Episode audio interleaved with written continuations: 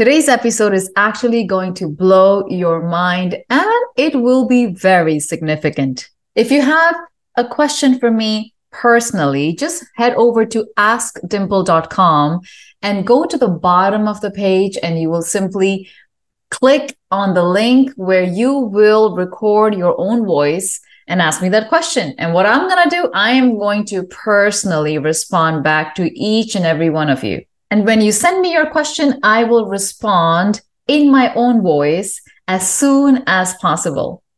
So let's dive into today's episode. Welcome to another episode of Supercharge Your Soul's Transformation podcast. I am your host, Dimple Bindra, and today we have Julia, also known as Delicate Hibiscus by her Instagram following.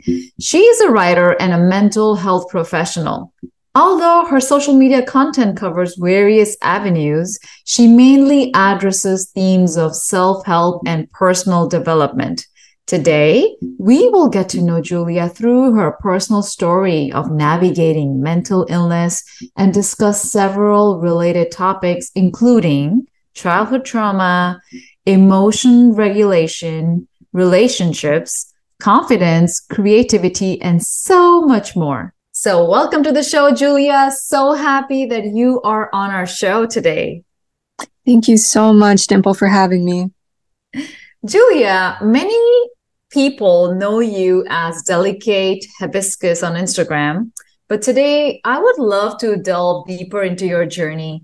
Could you start by telling us about the defining moments that led you to focus on self help and personal development? So, I would say, I, I mean, I always loved writing. That was always my strongest form of communication growing up, starting from elementary school. And I've just always loved writing. And so from then on, it was just my outlet, you know, my form of self expression. And so at home, things were a little bit troubled with my parents. And I ended up developing an eating disorder. You could say it was like a trauma response. I specifically developed anorexia. And so that was kind of like my first full on exposure into the world of mental health at the age of 11. And at that point, you don't, you don't even really understand it. And so just being guided by my mom, by doctors. And by the age of about 16, I ended up taking a psychology class, an introduction to psychology class. Okay. So as long as I could remember, I've always loved writing. It was my strongest form of communication growing up, starting from elementary school. And I guess where mental health and self help kind of came into the picture was in kind of an unexpected way. At the age of 11, I developed an eating disorder. From my understanding, it was more so like a trauma response than anything else. And at that time, I didn't really understand it. But later on, when I started learning psychology at the age of 16. I took like an introduction to psychology class and I became just automatically hooked on the human brain and human behavior. And that just was my first real step into just understanding mental health and just becoming so intrigued with the different ways that we can help ourselves and improve our mental state. So from then on, just so absorbed into that and just going into college. I majored in psychology and currently a counselor who works with individuals who have mental health struggles.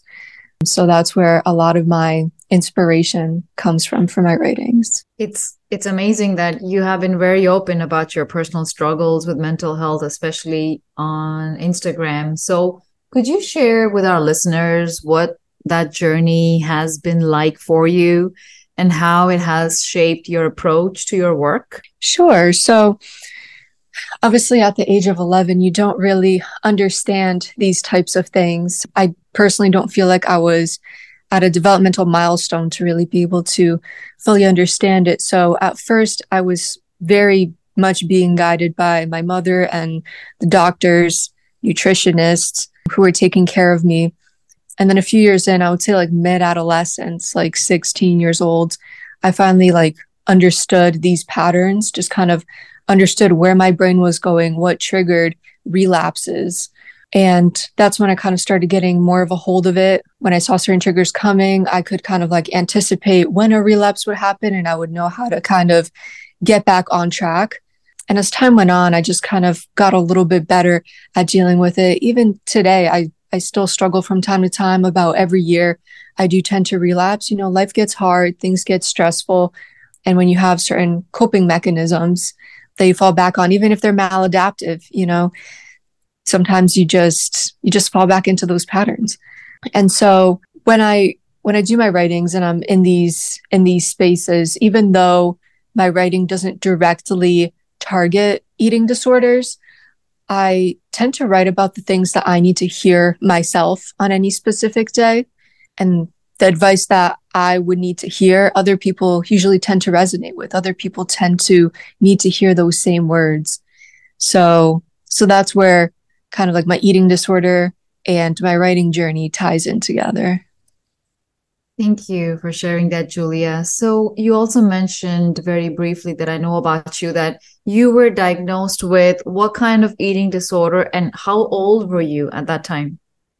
I was 11 years old and I was diagnosed with anorexia. So, Julia, you had mentioned to me over our conversation that your parents were emotionally unavailable for you. And that's a topic that you often address. So, for those who are unfamiliar, how would you define emotional unavailability? And why is it significant to recognize that in our relationships, especially both as children and adults? Yeah, so I would define emotional unavailability as mostly, I think it boils down to individuals not having proper coping mechanisms to deal with their emotions. I believe it boils down to a lack of emotional regulation. And when you're not comfortable with your own emotions or attuned to your own emotions, you tend to be uncomfortable with others' emotions. And so individuals who are emotionally unavailable tend to dismiss others' emotions, belittle those emotions, or be unable to un- be or be unable to effectively help guide others through their emotions. And so this can be particularly harmful with parents who are emotionally unavailable because they are the role models that children need in order to regulate their emotions. We mostly learn our emotion regulation skills from our parents. And so if we don't, if we don't learn this growing up, we tend to develop unhealthy coping mechanisms to do with our emotions. And that could be anything from addiction to dissociation to mental health struggles to just being outright, you know, angry or irritated just have very large fluctuations in emotions that are uncontrolled. And so, obviously, when it comes to our relationships later on, we might find ourselves in very destructive, dysfunctional, avoidant types of relationships, relationships that kind of mirror what we were around, you know, a lack of emotional regulation. And so, that can be a root to a lot of individuals' traumas, and it could be a root to a lot of, you know, our mental our mental health struggles. Not always, but I think looking at our relationships growing up, especially with our primary caretakers, can be a good starting point for a lot of us when it comes to unraveling our traumas. Wow. This is very important for most of us to know because not everyone had a perfect childhood, and being around dysfunctional parents can actually like you mentioned about the mirroring part and this is some it's one of the topics that i usually address a lot in my clients and i talk about you know if however you were parented you may find a partner kind of similar to your parents. Do you agree? I totally agree. Yes. Wow. Okay. So reflecting on your own story what were some of the signs of emotional unavailability that you encountered and how did you really navigate through them? So, when it comes to navigating through these struggles with my parents, I would say it took a lot of self education to begin with because the individuals that we that we grow up with a lot of the time unfortunately there a lot of adults are not aware of how their actions and behaviors like influence their children or other people and so I think for me, like I said, it was a lot of self education, reading others' work. Social media, it can be used in positive ways. And so I started connecting with individuals who've been through similar things, who've had similar relationships with their parents, and just learning about, you know, how that could influence our mindset and the way we are as adults. Um, going to therapy has also helped a lot. And I think also setting boundaries with our parents or other individuals who have these dysfunctional styles has been very helpful as well. I feel like when you create distance from something that you were so used to growing up, you you have this widened perspective. You know, you see things from a different angle. Um, and particularly if you start developing and engaging with healthier relationships, ones that, you know, have emotional regulation and communication and respect as as core foundational features of those relationships, you're not only on the path to healing, but it makes you realize just how inappropriate and maladaptive those previous environments were. So I'm curious, Julia. You mentioned you were around dysfunctional parents. You also mentioned you were diagnosed with anorexia, emotional unavailability from your parents. Can you tell us your story? Who is Julia? You know, what's her story and why was Delicate Hibiscus born? So I know it's two questions, but I would love to know your story. Sure. So I would say leading up to like my eating disorder, I truthfully don't remember much about childhood. I feel like my ultimate recollections, earliest recollections are from like my adolescent years. And truthfully, um, I don't know if there's much of a story to tell because at that point I was still, I was very numbed, like mental health struggles and just like the trauma of growing up, the emotional unavailability from my parents. I was very dulled all I really did was focus on school and extracurricular activities, just kind of in this cycle of productivity. And that's just how it was for a long time. You know, not much play, not much spending time with friends outside of school. But one particular conversation that I did have with a friend at that time back in high school, this was when I was 17. We were having some deep conversations about topics. And I said I said something to her and she was she told me that I should start a quote page. And so a couple days later, I went in and just started my quote page. Like I said, I always loved writing. It was kind of in the back of my mind to take it a little bit further. I admired some quote pages on Instagram, but having that conversation with my friend kind of gave me permission to start that Instagram page. And from then on, just, you know, continued on, remained consistent with that.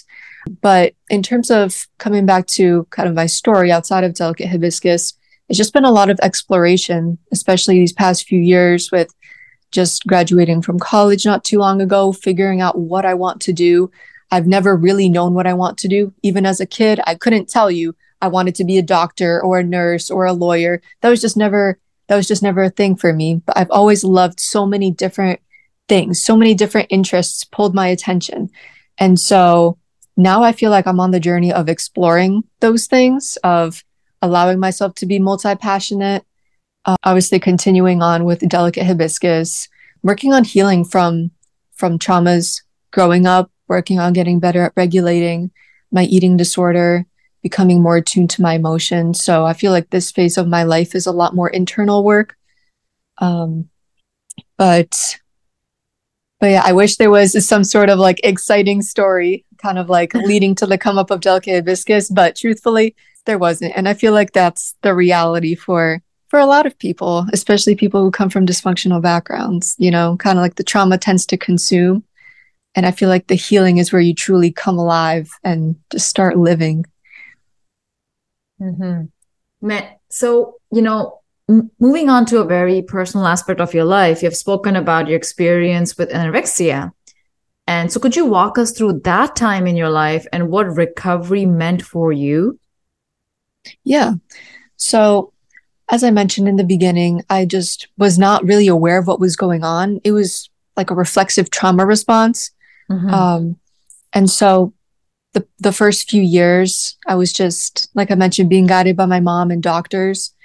But as I did get more of an idea of my triggers and like how my weight fluctuates. And as I started to get an idea of how much I should be eating and, you know, figuring out how exercise and rest fits into that piece. It was just a matter of trial and error for me. Truthfully, therapy and meeting with nutritionists every week did not work well for me. So after those like first after being hospitalized at the age of 11, I would say like the first year after that, I spent just like surrounded by professionals and being guided in certain ways, but it just never, never truthfully worked out in a way. I don't necessarily understand how, but it just, it just wasn't helping. And so it was just a ma- matter of trial and error from then on, just becoming more self aware and, and reeling myself back, you know, not ultimately not letting myself slip as far as I did that first time. And I'm still figuring it out. I'm still learning, but recovery for me centers around remaining strong. I really love exercise. I particularly love strength training. And you can't get stronger if you're fatigued, if you're not resting enough, if you're not eating enough. And so I always come back to that. That tends to be my anchor when I start I start slipping with my eating disorder. So mm-hmm. Thank you. Thanks for sharing that. So many of our listeners might be looking for ways to support loved ones dealing with mental illnesses. So, you being a counselor, based on your experience, what advice would you give to them? So, first and foremost, I think it's just very important to listen, to truly hear someone out and try to be as non judgmental as possible. When we keep our mouths shut, that tends to be a little bit easier. Um, and really trying to put ourselves in another person's shoes. You know, we might not understand, we might not be, we might have not gone through the things they endured, but they are very much real. And so reminding ourselves how much, how important it is for us to be heard, how significant it is for others to, to truth, to truly hear us. Um, just putting ourselves in that position, I believe is the, is the first step. And a lot of the time people just, want to be heard. They don't want to be lectured. They don't want advice to be given. But after I hear somebody out, after I hear their story, I, I ask them straight out, you know, what do you need from me? Do you need me to listen? Do you need me to give you advice? Or is there anything else you need? And people will tell you straight out what they need. And, and then you take it from there. I think that's just like the baseline when it comes to when it comes to helping anyone, eating disorders or mental health struggles or otherwise in any aspect of life, but also particularly when it comes to mental health, you know, there's a lot of resources online and directing people to to those resources especially when let's say an individual is depressed or anxious. I feel like when you come in contact with community it could be very helpful so definitely advising help, especially when it comes to very dire circumstances where someone is, you know, in danger of harming themselves, making sure they're getting that help, um, remaining present and supportive, and just helping people, allowing people to know that you're there for them, that you're present, that you're not going anywhere, that you're not going to just leave them because they're struggling. A lot of the time they do feel like a burden. So being present, listening, and supporting them in the ways that they tell you that they need you to. Thank you. Thank you for saying that. I have my next question is like more like a yes and a no question because a lot of my clients, for example, will struggle with, let's say, anxiety or some sort of depression, and they will consider go- going the medical route. So, do you think, in your opinion, that pills help with mental illness? So, when it comes to using pills to deal with mental illness, I think it's it really depends on the circumstance. For some people, the medications can be very life-saving, but for others, it's and from my personal experience, it tends to be a band-aid for for mental illness. It doesn't especially if it's just medications you're not necessarily being taught effective coping skills to to deal with your emotions to to deal with your symptoms.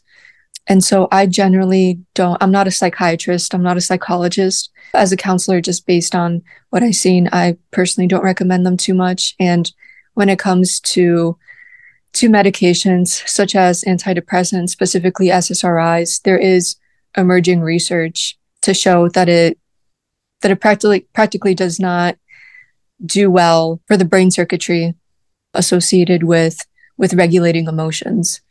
And so and there tends to be this type of effect where, you know, you have to take more and more and more for the same effects to be to be acquired. And down the line that could impede things such as memory, for example. That tends to be the most notable thing. And so I highly recommend, you know, therapy, being around trusted friends, being in healthy relationships, changing lifestyle habits, diet, exercise, getting sunlight. You know, I think that getting to the root of, you know, our foundation, um, getting to the root of well-being is a very good starting point. And a lot of the time that really helps with mental health symptoms such as depression and anxiety. So I recommend starting there. And, you know, if if a situation is just very intense, very dire, and all other all other avenues are are checked off, I would, you know, recommend that someone resort to medication. But I don't think personally that it should be the first line of defense. Thank you. Thank you for sharing your perspective because I align exactly with your thoughts and what you have been recommending to your patients and clients. I pretty much, you know, follow that route and that same way of thinking. Lastly, mm-hmm. Your writing process must be quite close to your heart because I personally love, love reading what you write on Instagram. Could you describe how an idea typically evolves for you and what a day in your writing life looks like?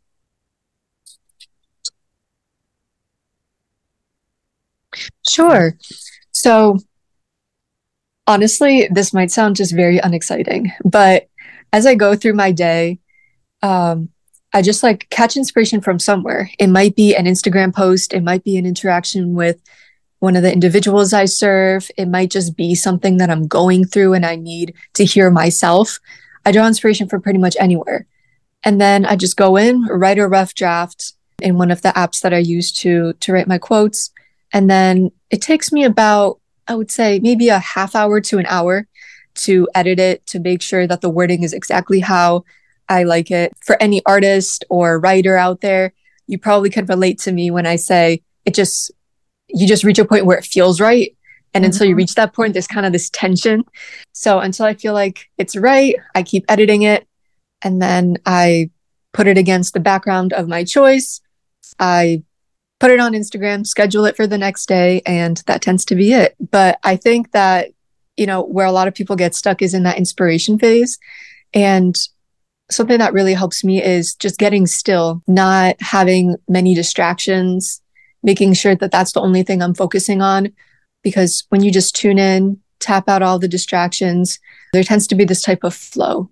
And over time, creativity can be honed. You know, it's not just some natural talent. It is a skill that you can build and, and work on. So, so yeah, that tends to be my process.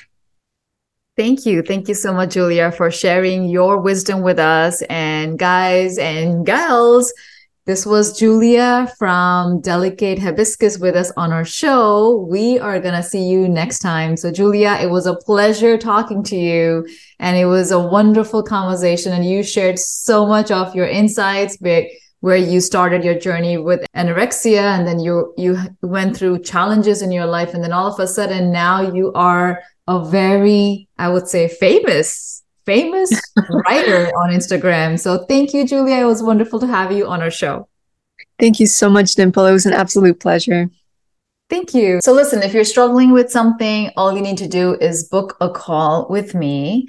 And I promise that I am going to provide a lot of value to you you'll probably believe that this is the best thing that you have done for yourself in a very long time. All you need to do is click on the link below and book a call. And if we are not a good fit for each other, at least you have gained some value from speaking to me, which I promise I will deliver. So go ahead and book the call with me right now and let's talk, and I'll see you on the other side.